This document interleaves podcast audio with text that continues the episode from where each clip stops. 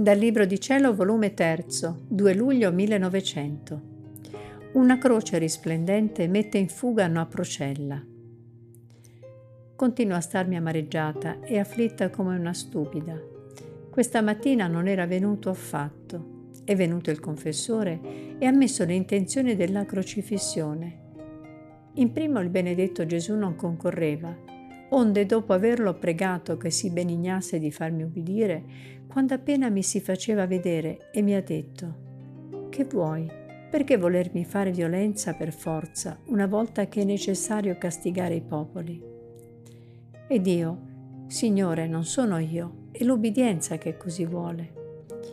E lui, ebbene, quando è l'ubbidienza ti voglio partecipare alla mia crocifissione e frattanto voglio ristorarmi un poco.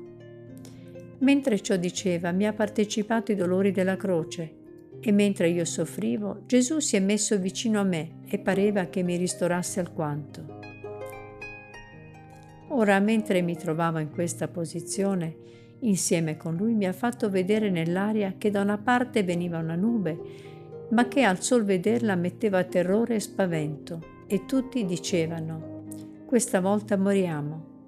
Mentre tutti stavano atterriti, si è sollevata da mezzo a me e Gesù una croce risplendente, che facendosi contro a questa procella l'ha messa in fuga in gran parte.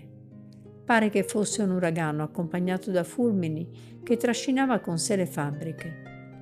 Tanto che pareva che le genti si calmavano e la croce che l'ha frugato in gran parte mi pareva che fosse il piccolo mio patire che Gesù mi ha partecipato.